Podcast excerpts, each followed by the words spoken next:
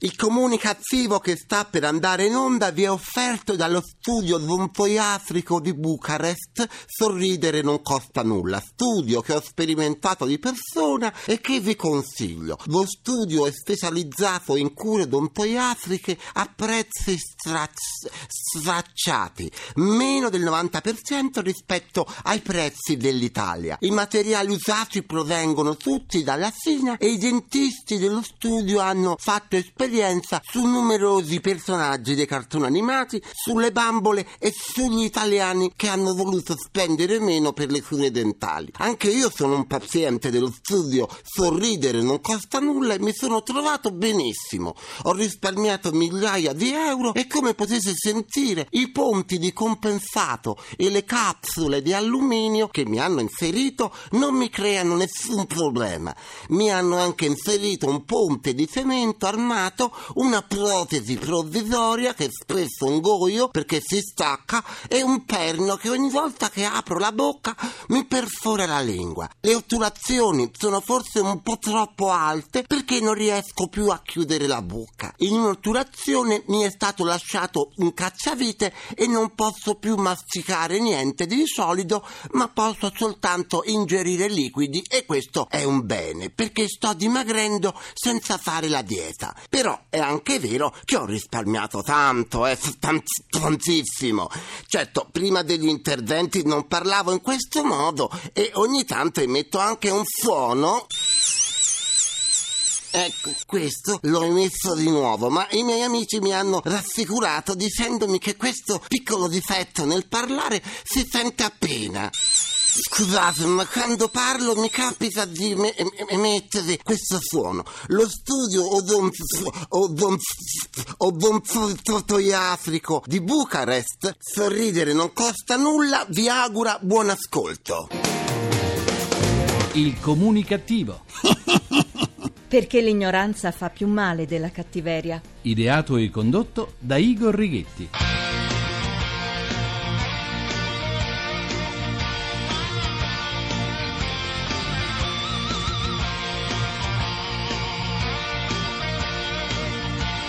Buona comunicazione fratelli metallari d'Italia dal vostro comunicativo di fiducia Igor Righetti e bentornati alla nostra seduta radiofonica di gruppo di sana comunicativa numero 1695 con il 95. Cominciamo la seduta di oggi con il mio saluto comunicativo che dedico a tutti quei commercianti che hanno la propria attività vicino ad uffici pubblici. Ho notato che in molti di questi negozi o bar ci sono cartelli con la dicitura si effettuano consegne al torneo tornello Già, dato che con Brunetta e l'istituzione dei tornelli è più difficile per un dipendente pubblico assentarsi per fare shopping o andare spesso al bar vicino all'ufficio, i commercianti hanno aguzzato l'ingegno per non perdere i clienti e quindi l'incasso, portano ciò di cui hanno bisogno direttamente al tornello. La seduta di oggi è sponsorizzata, come avete sentito, dallo studio odontoiatrico di Bucarest Sorridere non costa nulla. Il turismo dentale, soprattutto verso l'est l'est Europa sta calando. I circa 20.000 italiani che andavano all'estero in cerca di soluzioni rapide e poco costose hanno cambiato idea. La causa è da ricercarsi nei risultati deludenti, nei dubbi sulla qualità del servizio oltre confine e nelle nuove tecniche che in Italia assicurano risultati sicuri ed efficaci in poco tempo. Il detto chi più spende, meno spende sembra particolarmente calzante. Probabilmente molti di questi italiani che praticavano il turismo dentale tornavano in patria meno sorridenti di quanto si aspettassero, oppure gli interventi non sempre perfetti facevano sorridere i loro amici. Chissà. E si sa, si sa, fare intervenire altri dentisti su lavori sbagliati diventa ancora più costoso. Quindi, oltre al danno, pure la beffa. Continuiamo la terapia parlando delle tante lettere che vengono recapitate a vari personaggi noti, soprattutto politici, giornalisti e imprenditori, che contengono anche proiettili, lettere spesso non inviate ai personaggi stessi ma alle redazioni dei giornali, proiettili mandati per intimorire. Il servizio postale italiano è diventato un'armeria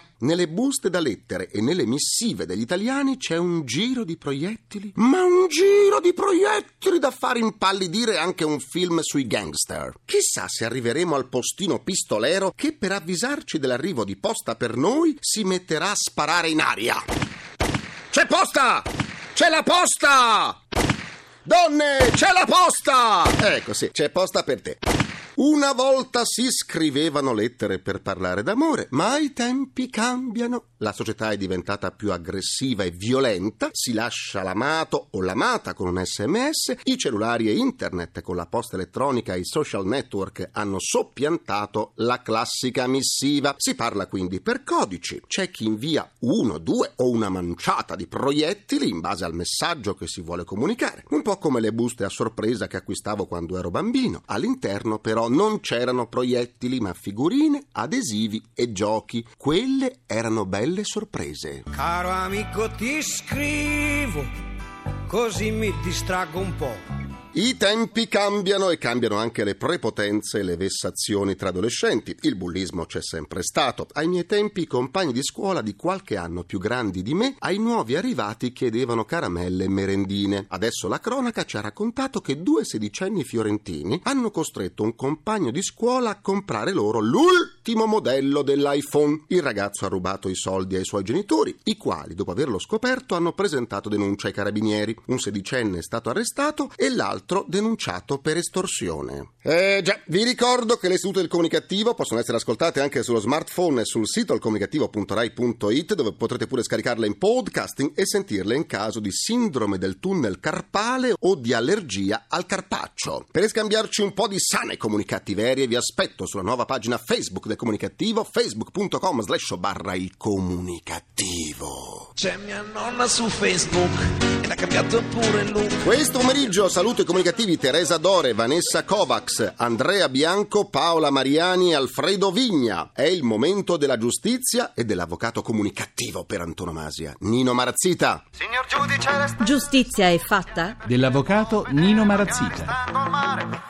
Buona comunicazione. Devo dire che in questi ultimi giorni siamo stati sommersi di email, email di grande indignazione. Per quale motivo? Perché in Puglia per un difetto di notifica, un errore di notifica, l'omessa notifica di un atto importante per la difesa ha creato la possibilità di uscire dal carcere a un numero notevole di persone che sono indagati per fatti gravissimi, fatti di mafia, fatti di criminalità tra la più violenta possibile. Tutte queste mail mi dicono ma insomma com'è possibile? Ma a che cosa va incontro un magistrato? Paga per questo? Eh, beh, io eh, intanto rispondo richiamandomi un po' al passato. Alcuni anni fa è stato fatto un referendum che voleva stabilire la responsabilità civile del magistrato che sbaglia. Il referendum è stato votato dall'83% dei cittadini italiani. Il Parlamento non ha tradotto questa volontà popolare in una legge che ne sanze appunto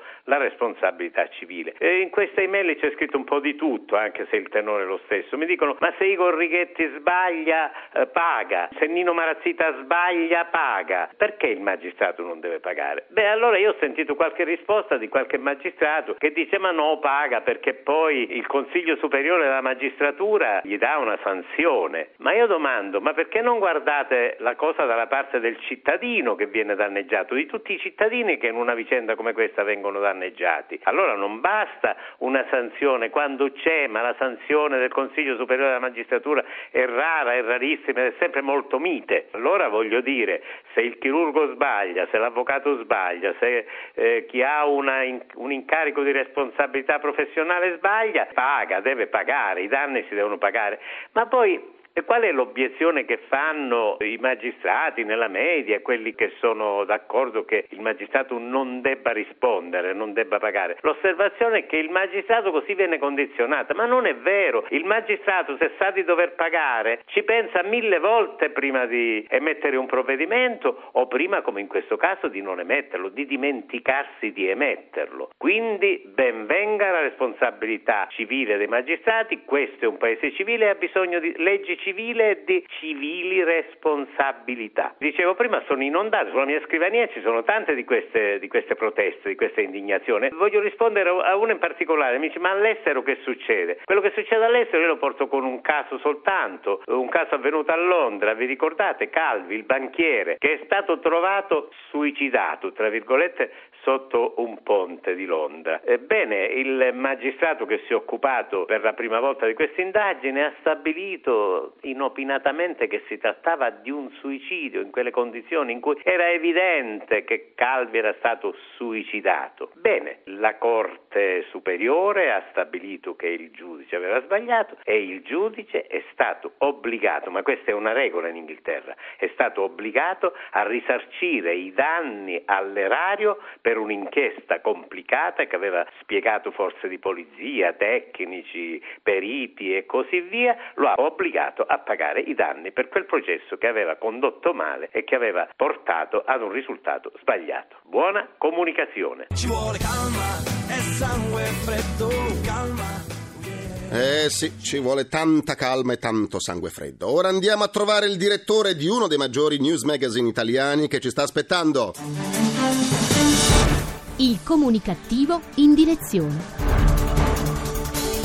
Questa settimana entriamo nell'ufficio del direttore del settimanale L'Espresso, Bruno Manfellotto. Buona comunicazione, direttore. Ricambio la buona comunicazione. Dopo aver diretto la Gazzetta di Mantova e il Tirreno, sei stato chiamato a dirigere l'Espresso, di cui sei stato vice direttore. Quale strategia per un Espresso sempre più libero e autorevole? La prima cosa che mi sono ripromesso di fare era quello di far capire ai lettori che noi volevamo riscoprire e rilanciare la tradizione, le radici del giornale che tu hai ricordato però spiegando anche loro che noi ci siamo nel frattempo rinnovati, siamo cambiati, siamo cresciuti, siamo diventati più importanti e più nuovi e questo è un po' sintetizzato nella nuova testata, nella nuova copertina che hai visto. Firme prestigiose e inchieste giornalistiche caratterizzano l'Espresso. Quanto incidono nella realtà politica e sociale italiana? Se devo giudicare dalle telefonate che ricevo il venerdì mattina appena esce il giornale, devo dire tantissime perché telefonano quelli che sono contenti di quello che abbiamo scritto scritto, telefonano e spesso sono i più numerosi quelli che intendono protestare per qualcosa che abbiamo raccontato e che loro non volevano che venisse raccontato, ma questo è un po' nel DNA del nostro giornale, quello di rivelare quello che gli altri non vogliono rivelare, quindi va bene così. L'Espresso non è soltanto giornale cartaceo, ma offre notizie e informazioni anche su internet con un proprio sito web. Quale sviluppo in questo settore? Stato da un punto di vista quantitativo e qualitativo la sorpresa maggiore di questi ultimi due anni, perché ormai vedevo i dati, nel corso dell'anno ci sono stati 23 milioni di utenti unici nell'arco di un anno, come si dice, cioè praticamente 23 milioni di computer almeno una volta si sono collegati con il sito nell'arco dell'anno, quindi è un boom pazzesco che vediamo proprio dai contatti quotidiani. E lo stesso sta succedendo con la versione dell'Espresso sulla tavoletta, insomma sull'iPad, già sono state scaricate oltre 30.000 applicazioni, cioè il sistema per poter mm. vedere l'Espresso e quindi sempre più numerosi sono quelli che da tutte le parti d'Italia o del mondo, come vedo dalle email che ricevo, seguono il giornale attraverso internet o attraverso l'iPad. Quindi è uno sviluppo imprevedibile del quale nessuno sa immaginare il futuro, devo dire. Grazie al direttore del settimanale Espresso, Bruno Manfellotto, buona comunicazione e buon lavoro. Ricambio ancora una volta la buona comunicazione. Ciao Igor.